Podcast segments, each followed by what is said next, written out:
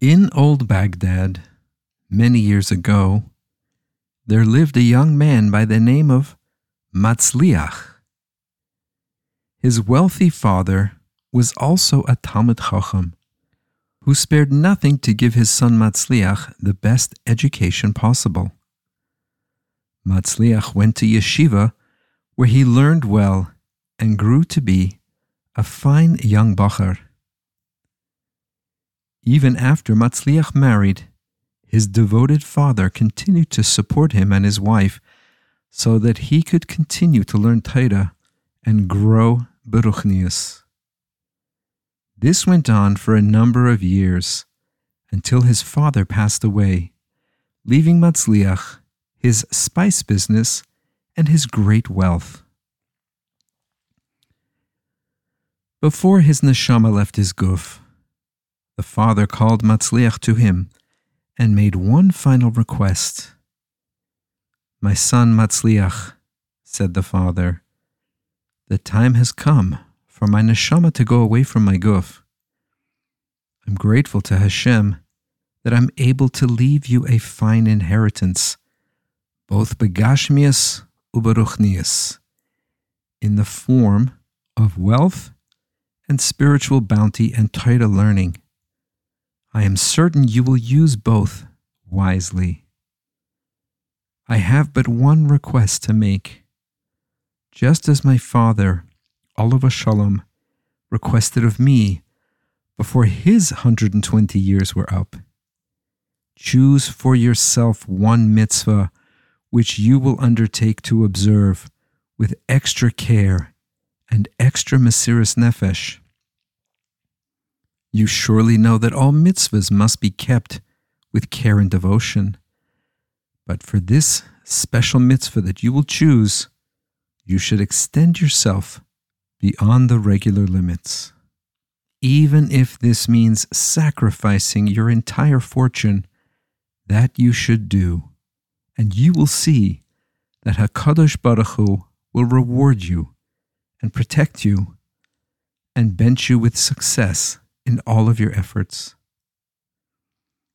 With tears in his eyes, Matzliach promised his dear father that he would be extra careful with the mitzvah of Negel Vasser, washing hands in the morning.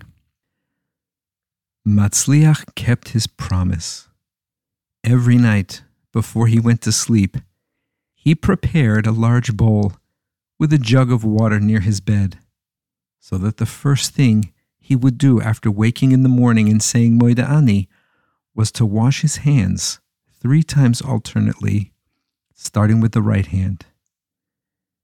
Thus, Matzliach would begin each new day with pure hands and pure thoughts. It happened once that Matzliach's resolve to keep the mitzvah of Negel Vasser was put to a very difficult test. Business was going very well, Baruch Hashem. The entire stock of spices that his father had left him was sold. Matzliach needed to travel to faraway lands to replenish his stock of spices. So he got together a good part of his fortune in cash and set out on a long business journey. In those days, traveling was very difficult. There were very few regular roads. It was also quite dangerous, as bandits would live in uninhabited areas and prey on travelers. Since no one would dare travel alone, travelers would join with others, forming a caravan, and hire a guide. Matzliach joined such a caravan of businessmen and other travelers who started out on their camels and donkeys across the vast desert to the lands of the east. The trip began uneventfully, but then a fierce sandstorm began to blow, forcing the caravan to stop for several days to wait out the storm. The fierce winds blew the sand dunes everywhere and reshaped everything until the pathways disappeared from view, our travelers lost travel time after the winds died down. The caravan resumed its journey. After a day's travel, just as the sun was setting, the caravan came to a halt and camped for the night. The guide called them together and said, "Due to the unfortunate circumstances of the delay due to the sandstorm, I am certain that our water supply that we have brought with us will not be enough, not for us and not for our animals. Therefore, all of you must hand over to me whatever water you have, and from now on, until we find water or reach a settlement, I will give each of us a daily ration of water in a small jug. Anyone caught withholding water will be severely punished." So the travelers handed over their water supplies, and the guide appointed two armed guards to watch over the water. The last one to hand over his water supply was Matzliach. He hesitated at first, thinking of the precious mitzvah of Negel Vasser, for which he needed water. But then he thought better of it, and not wanting to risk being punished by the guide, he gave up all of his water, only asking for a daily ration the evening before instead of the next morning, so that he could have his Negel Vasser ready immediately when he woke up. The next morning, as Matzliach used his portion for Negel Vasser, it became obvious that he would have very little left for drinking. He grew fainter all through the day, as barely a few drops of water came to his lips.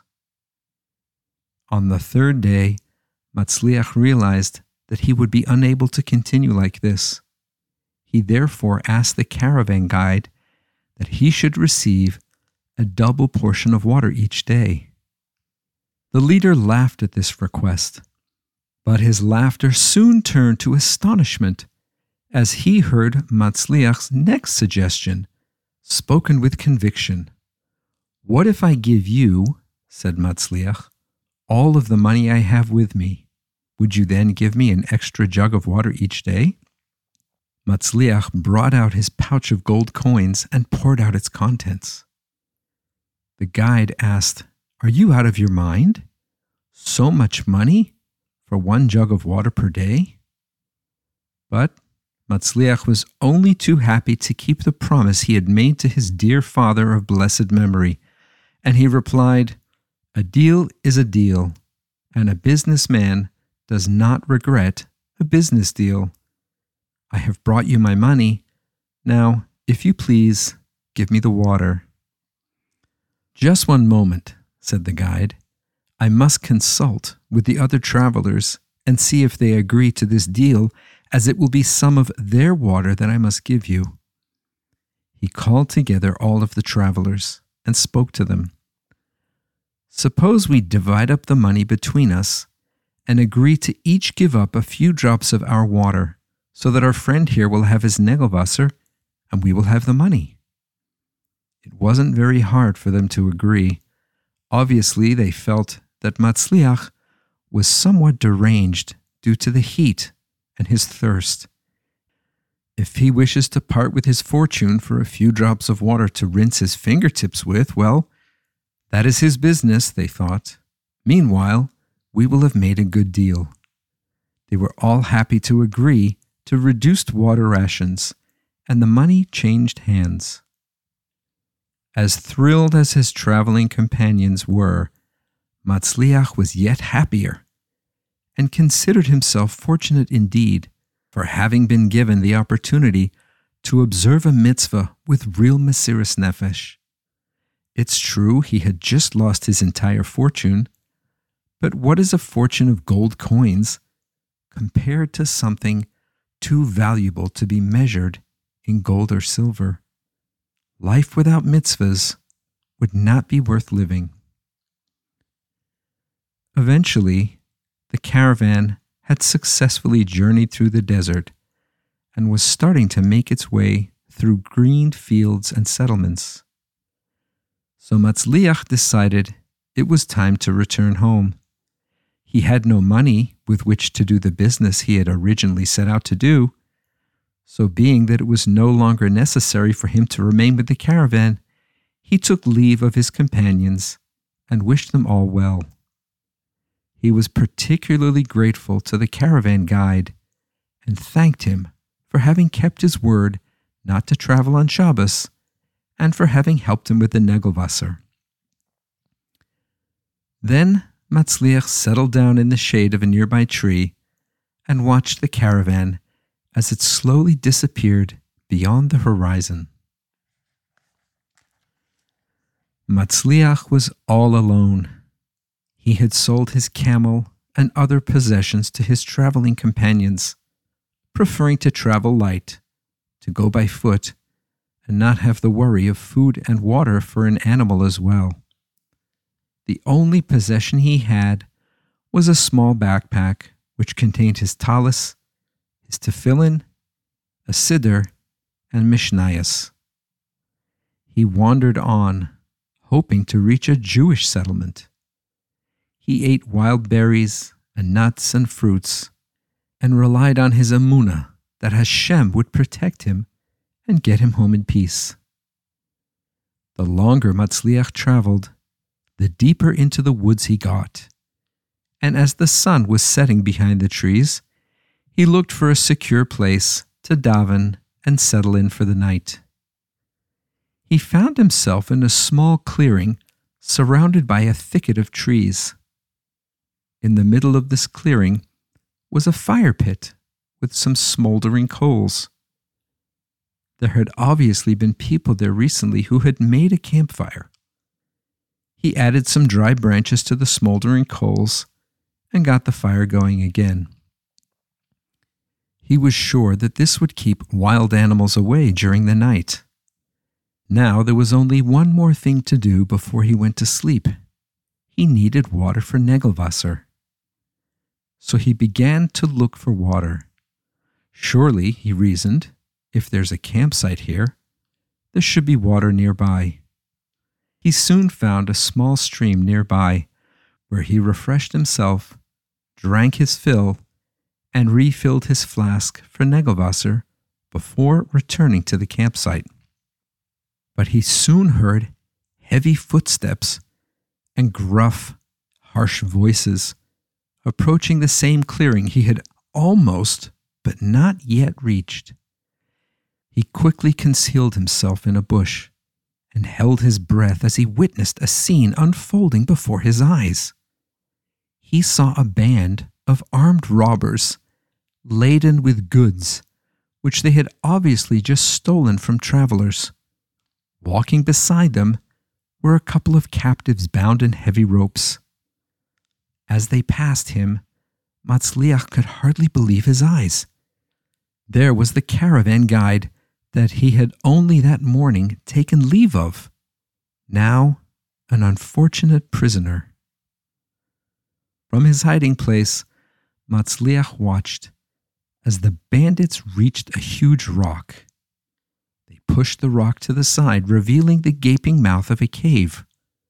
One by one, the bandits disappeared into the cave.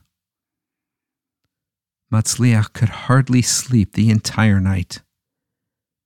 It was close to daybreak before he dozed for just a short while, when he was promptly awakened by a noise coming from within the cave as the bandits made their way out to begin a new day of robbing innocent travelers. They moved the rock back into place and then left. After they disappeared from view, Matzliach waited a few more minutes to be certain, and then cautiously made his way out of the thicket where he had spent the night and walked towards the rock. He tried to move it, but it was too heavy. So he cut down a young tree, and with its sturdy trunk, he managed to move the rock ever so slightly. The opening that he made was just wide enough for him to wriggle through, and he made it into the cave. At first it was dark, but there soon appeared a ray of light, which showed him the way deeper into the cave, until he finally entered a bright underground chamber, a virtual treasure house filled with ornate carpets and pots and chests brimming with gold and silver and precious stones. In the middle of the chamber was a large table set with bread, water, fruit, and other foods. Matzliach hadn't eaten for some time, so he washed his hands and sat down to a meal of fresh black bread and fruit, those foods which he knew without a doubt would be kosher. Having benched after the satisfying meal, he continued to explore the cave and was amazed with each new discovery. Finally, as he entered one of the side chambers of the cave, he came face to face with the two men who had been led past him in ropes the night before, the caravan guide and another one who was not familiar to him, but he understood from the man's fine appearance that he was of noble stock, possibly even a prince. The caravan guide was happy to see Matzliach and told him the story. The band of robbers had ambushed the caravan just an hour or two after Matzliach had taken leave of them. The fight that ensued was bitter. Each and every one of the outnumbered travelers fought their attackers bravely, but he, the guide, was the only one to survive. Matzliach thanked HaKadosh Baruch Hu for having spared him the same fate. He was certain that the merit of his devotion to the mitzvah of Negel Vasser had shielded him from harm, not only from the bandits' attack on the caravan, but also later on when they almost caught him in the clearing. Matzliach reached for a sword hanging on the wall and walked towards the captives. The caravan guide became deathly pale, thinking that Matzliach is about to take revenge for having taken his money for the small jug of water. So the caravan guide began to beg for his life. Matzliach reassured him, "Don't worry. I have nothing against you. I mean you no harm. I'm only using the sword to cut you loose of your ropes." So Matzliach freed the two captives. "I will forever be grateful to you for my life," said the younger captive. "And if you will only come home with me, my father, the sheikh, will reward you handsomely." "I don't understand," said Matzliach. So the young prince told him the story which had led to his capture. "It's been a long time since this band of robbers began to terrorize the citizens of my father's country. Fear has spread through the land. Not one road is safe. My father tried several times to capture this band, but with no success. He would send a troop of his best soldiers to find and exterminate them, but each time the soldiers got trapped. Not one of the soldiers ever returned. After a number of attempts, I asked my father, the sheikh, to give me a chance to put an end to these evil bandits. My father hesitated, but finally agreed, so I gathered the bravest and best soldiers I had, and we set out on our mission. Three days and nights passed. At the end of the third day, we came to a stream and stopped to camp. I made sure to post guards around our place as we all settled in for the night. The guards must have either fallen asleep at their posts or were taken by surprise. Either way, the bandits attacked us, and one by one, my soldiers did not survive. Only I was captured alive and brought here. As soon as we arrived, they forced me to write a letter to my father, informing him of my situation and asking him for ransom money. Besides the huge sum that they demanded, the leader of the band of robbers also insisted that he be able to marry my one and only sister. If these conditions would not be met, the bandits made it very clear that my father would never see me alive again. Now, You can well imagine, my dear friend, what my release will mean, said the young prince. Matzliach thought that it would be easy now for them to run away and save their lives, but they would lose the opportunity to help the sheikh and his people be rid of these frightful bandits once and for all. So the three decided to make a plan. The prince told them that he had overheard the bandits making plans for a new adventure that would take them to a faraway destination. Because no more caravans were traveling in these parts, he said, the bandits are now venturing further out. They will not return here for four or five days. Matzliach suggested that they go to the sheikh and propose a plan which will, he said, with the help of Hashem, be successful. Imagine the great joy of father and son when they were reunited and embraced warmly. The sheikh kissed Matzliach's hands and couldn't thank him enough for his bravery in rescuing his son. He offered Matzliach half of his kingdom and his only daughter in marriage. Matzliach explained that firstly, he is a Jew and can only be married to a Jew, and he is already married to a Jew. He has a wife and children at home. But nevertheless, Matzliach proposed a plan for the capture of the outlaws. Since the prince and the guide already know the location of the hideout, let them take a group of armed soldiers and get to the cave before the bandits return, suggested Matzliach. They would hide in the trees surrounding the cave and wait until they have all entered.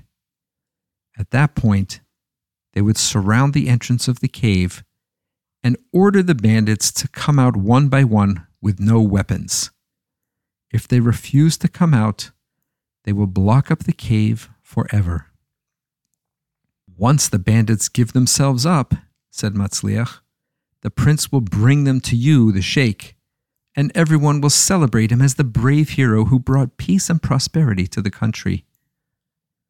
Matzliach's idea was well received by the sheikh and the prince. In appreciation, the sheikh wanted to honor Matzliach with a royal feast. Matzliach was so grateful for his good intentions, but he wished to be excused so that he may return to his family as soon as possible. The sheikh was happy to grant this wish and sent him on his way in a beautiful horse-drawn carriage laden with gifts and great wealth. Matzliach was soon reunited with his overjoyed family and began to tell over the wondrous events of his unusual adventure. The reunion was full of happy tears and deep thanks to HaKadosh Baruch Hu for the miracles that he had done for them. Matzliach's children all understood that it had all happened in the Zechus of Negel Vasser, which Matzliach had kept so faithfully. Not only did HaKadosh Baruch Hu save my life, exclaimed Matzliach, but he gave us greater wealth as well. And all of this does not compare to the true reward of a mitzvah in the world to come. Can you see, my dear children, concluded Matzliach, how precious a mitzvah is?